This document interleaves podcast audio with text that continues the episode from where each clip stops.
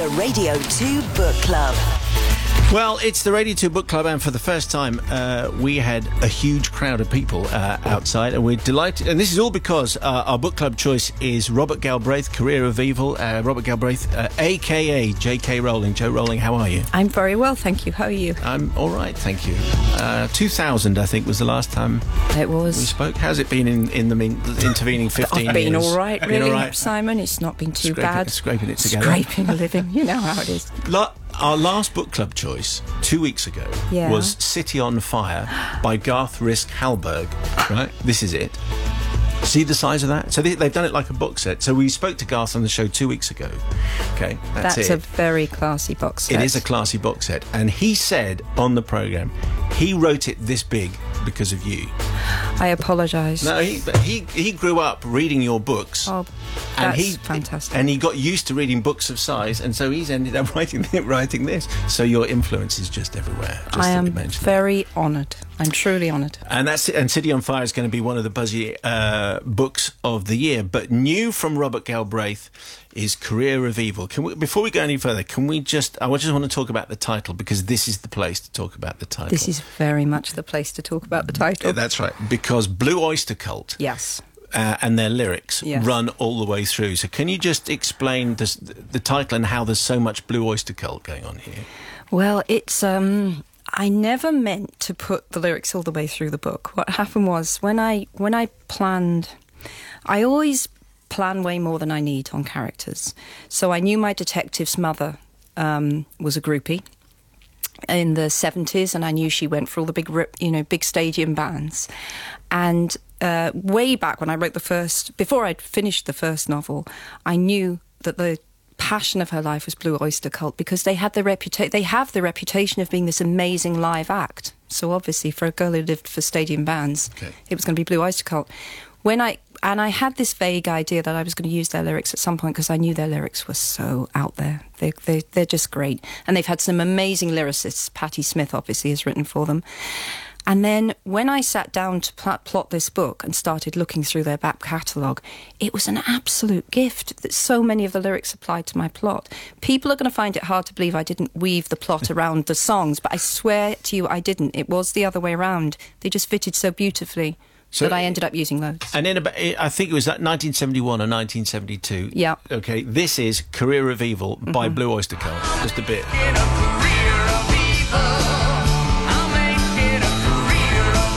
Very Spinal Tap, I think. Really. I love Spinal Tap. I don't. I don't think that's a, an offensive comparison. so, so, so the actual title. I mean, actually, I was I was checking the lyrics because I thought maybe we could play the whole thing, but it's a nasty. It's, it's a really nasty song. Really that- that- nasty, yeah, absolutely. song. It is a really uh, twisted lyric. It And it- is, but it's abs- an absolute gift for this book. Yeah. Okay, so explain. So uh, this is a Cormoran Strike novel. He is Mm-hmm. he is your detective. Just explain who he is, where he is, because obviously you haven't done a lot of interviews about this character. No. Robert doesn't get out a lot. No, no, he doesn't. So, so just e- explain Cormoran Strike and uh, and the, the character he is and, and why he is who he is. So um, he, Strike's a veteran. So I was I, I know personally I know uh, quite a few veterans and ex-service people, um, and my oldest friend, in fact, is ex-forces, and I was very interested in what happens once someone leaves a military career. Um, and they go into all sorts of different things, and some people go into the kind of work that Strike's gone gone into, you know, private detection or, or close protection work. So um, that's where the, the germ of the idea came from.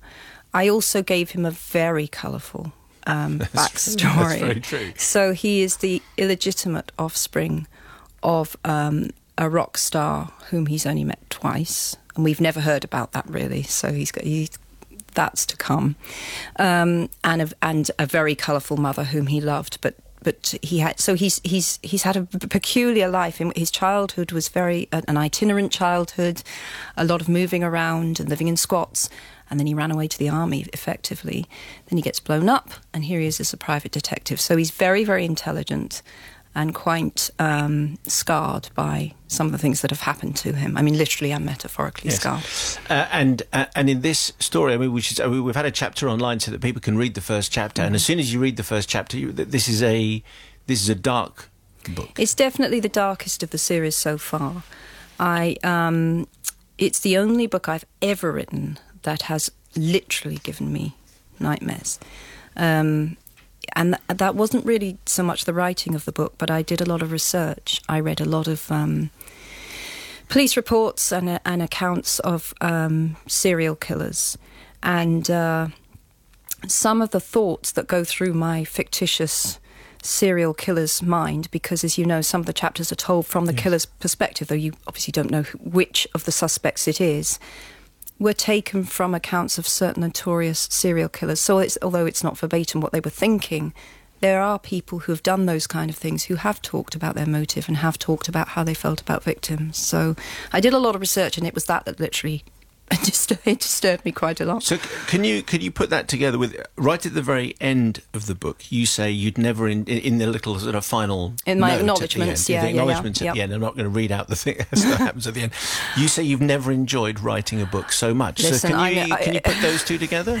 Um, I agree with you that those two statements sound irreconcilable, but. I don't think I ever have enjoyed write, writing a novel so much. I think possible. I set myself quite a difficult technical challenge with this book, which was quite conscious. There's, uh, the field of suspects is very limited. That's quite a difficult technical feat to pull off and maintain suspense. And I also wanted to go into the killer's head, and obviously without giving away who the mm-hmm. killer was. So that was quite a challenge, and the challenge, and I and I re- I enjoyed that challenge. I just I just loved the crafting of it. I really enjoyed the crafting of the book, notwithstanding the grisly subject matter. But I should say there's also a larger story going on in this series about Strike's relationship with his accidental assistant, who is becoming more and more important.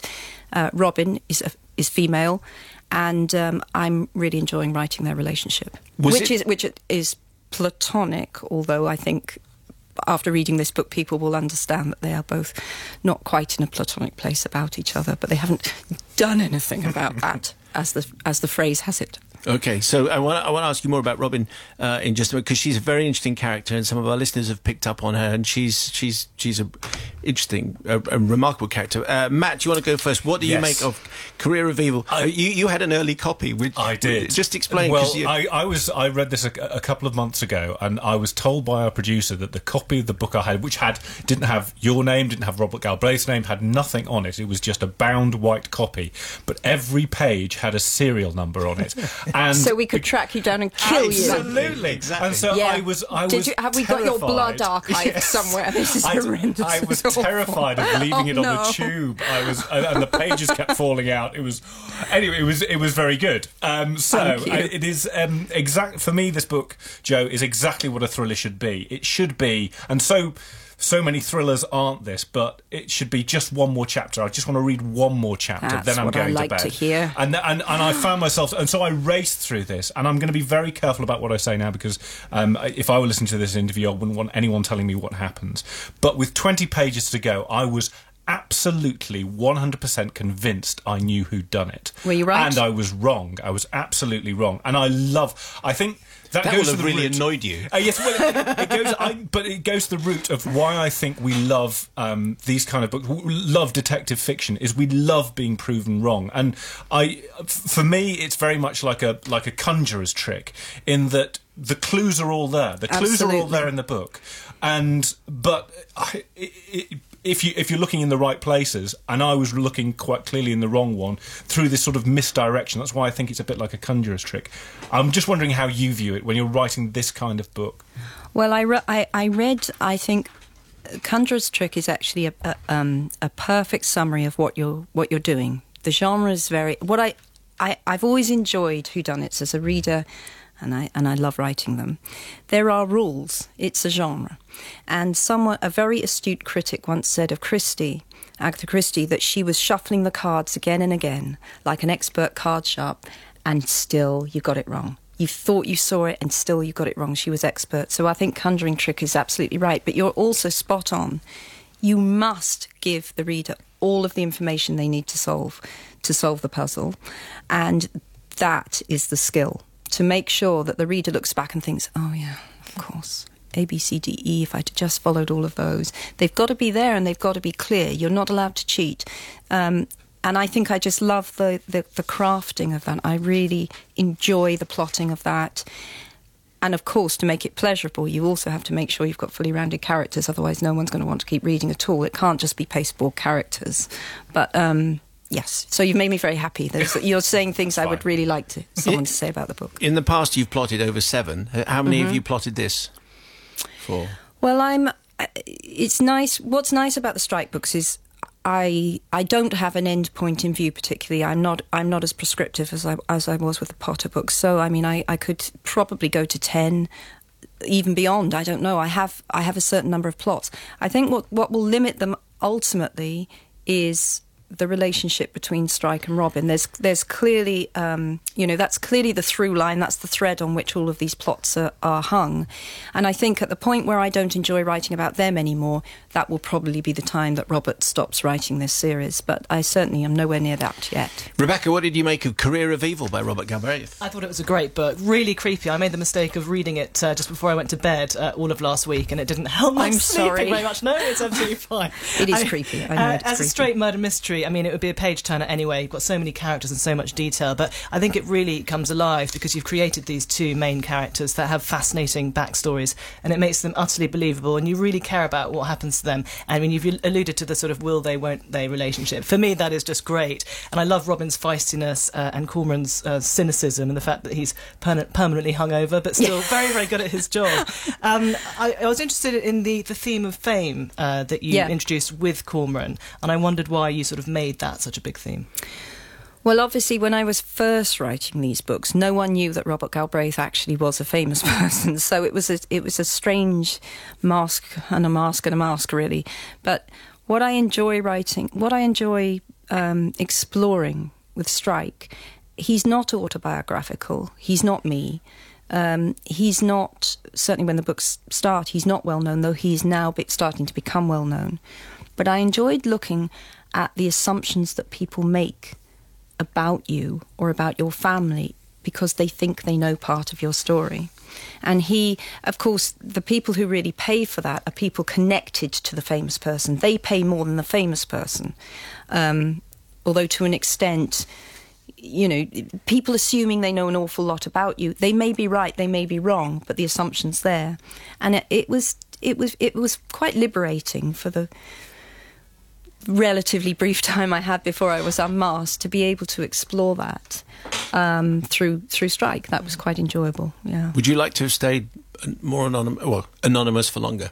Uh, in terms of Robert, yes. yeah, definitely. I mean, for how long? The, well, I had this. Looking back, I think it probably was unrealistic, but I, I, I had this idea that maybe if I could ha- have three books, the the the the catch twenty two obviously was I knew that if the books were successful, the odds of me being able to keep the secret be diminished accordingly mm. because people were going to start asking why does this guy never give interviews? You know if he starts selling well enough then surely he would start giving interviews. So i did know that but it was it felt a little premature. I was disappointed. Talk more with uh, Jo Rowling in just a moment. Um, we're going to play some Blue Oyster Cult. So, so, and and and there's a, there's like a joke early on about, of course, if you if you don't know anything about Blue Oyster uh-huh. Cult, you'll certainly know about Don't Fear the Reaper. Yeah, yes. the abs. Everyone knows Don't Reaper, and it's a great song, by the way. Right. I love it. Umlauts ahoy, then. BBC iPlayer radio app. He only wanted to talk about music, didn't want to talk about his book. Oh. That's that, that, that, that's the way it is. Are you a Stephen King fan? I'm a big Stephen King fa- fan. I did an um, I did an event with him and John Irving in New York a few years ago, and it was one of the one of the best things I've ever done. I absolutely loved it. They're both they're both remarkable people. The Robert Galbraith book is a career of evil. Uh, what happens on the book club, Jo, is that uh, people sign up online and then they don't know what they're going to get sent, uh, and then you uh, you obviously have no idea what they're going to think because they might be fans of one particular type sure, of thing, but absolutely. Just, they sign up. So here come uh, a random selection. Okay. Uh, Tracy Oakley from Earls Barton in Northamptonshire. I'm not a huge crime or thriller reader, but I did enjoy Career of Evil once I was into it. I liked that it was set very much in the present day. I liked the locations; they were all known to me. A lot of it set a few blocks away from uh, where we're having this uh, interview grisly in parts and covered a multitude of horrific issues, but this was no more sensationalist than what we sadly read and hear about on a daily basis. The different storylines and suspects certainly kept me guessing. I was unable to identify the murderer, which has to be a reflection on the excellent storytelling. Um, Steve Mintley in Harrogate My children and I are huge fans of the Harry Potter books, and so I've been reading Jo's work for many years. I've also read and enjoyed the first two Robert Galbraith titles. This was a real treat to receive. Much like the first two books, this is another fast paced thriller which I couldn't put down. I love how the relationship between Strike and Robin has developed in this novel, and the fact that I genuinely couldn't guess what the outcome was going to be. Galbraith paints a rather grim picture of London with some extremely frightening characters which will be the envy of many crime writers. I raced through this book and may well read it again, and I would highly recommend it to fans of crime fiction, even if you haven't read a Robert Gal- Galbraith book before. Wow. Superb stuff. Wow. How about that? It's a grim That's- picture of London.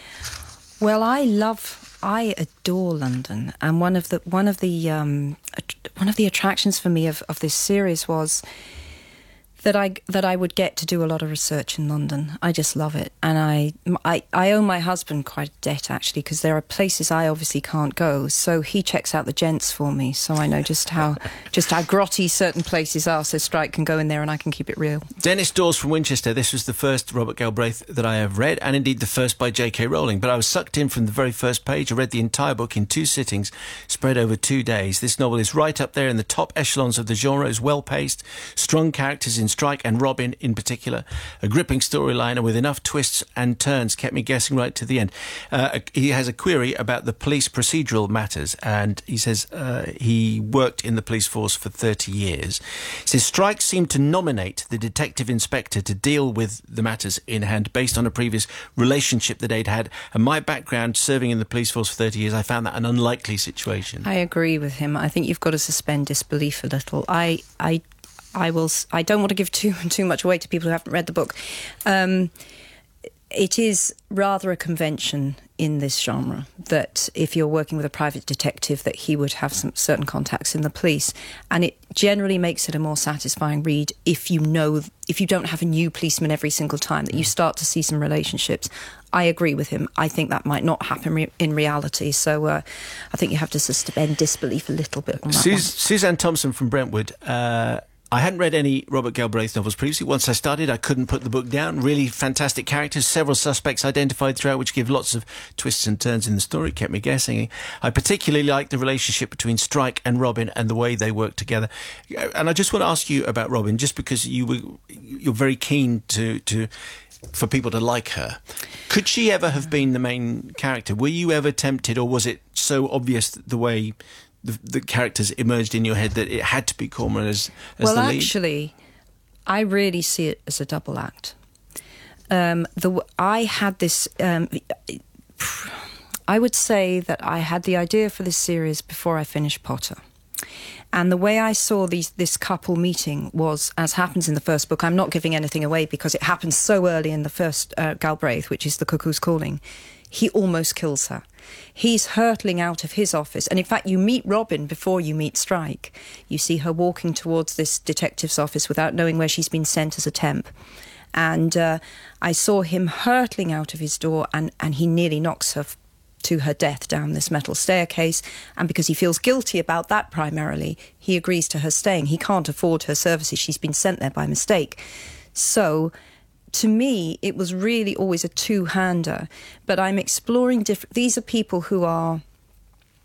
You know, as we all are, you accumulate issues through your life. We've all got our backstories. We've all got our um, dark places. They have they have very different issues they need to resolve, but they're very complementary personalities. Do you still find it liberating to be writing as Robert Galbraith? You I, know- mean, I can understand for the first one, Yeah. but now this is the third one. We all know what the deal is. we all know what the deal is, but you know what? I find it genuinely liberating. And I'll, the great thing was, I um, I actually wrote The Cuckoo's Calling at the same time as The Casual Vacancy, and um, so my editor, the reason my editor had The Casual Vacancy is because he liked Robert so much. And the deal really was I said, even if I am found out, but I obviously had everything crossed that I would be able to keep it going for a while. Robert doesn't do publicity. JK, well, I mean, I'm here and I'm having a lovely time, but I said I'd, I'd just like Robert's writing career to be a little less about the hype and the promotional stuff because I'd I'd done so much of that with Potter. I was so grateful for what happened with Potter. It was amazing. But the truth is that I'm the kind of writer who really does want to be alone in a room writing most of the time. This is this is fun, but Robert so Robert gets to have a lower key existence normally than I do and and it it's it just feels that with Robert it's mostly about the writing even though people now mm. know that it's me. And also the fact that over the weekend the, the play has been uh, tickets have gone on sale for Harry Potter and the Cursed Child. Uh, the eighth story, 19 years later, it says on your website. You know, so that is that's all kind of happening again. Well, yeah, that must be exciting. It's it is really exciting. I always said, um, and I I've always said, look, I'm not going to say never because I there were things I had in my head about what happened 19 years later. I personally had no particular desire to write it as a novel for reasons that I think will become clear when people see the play.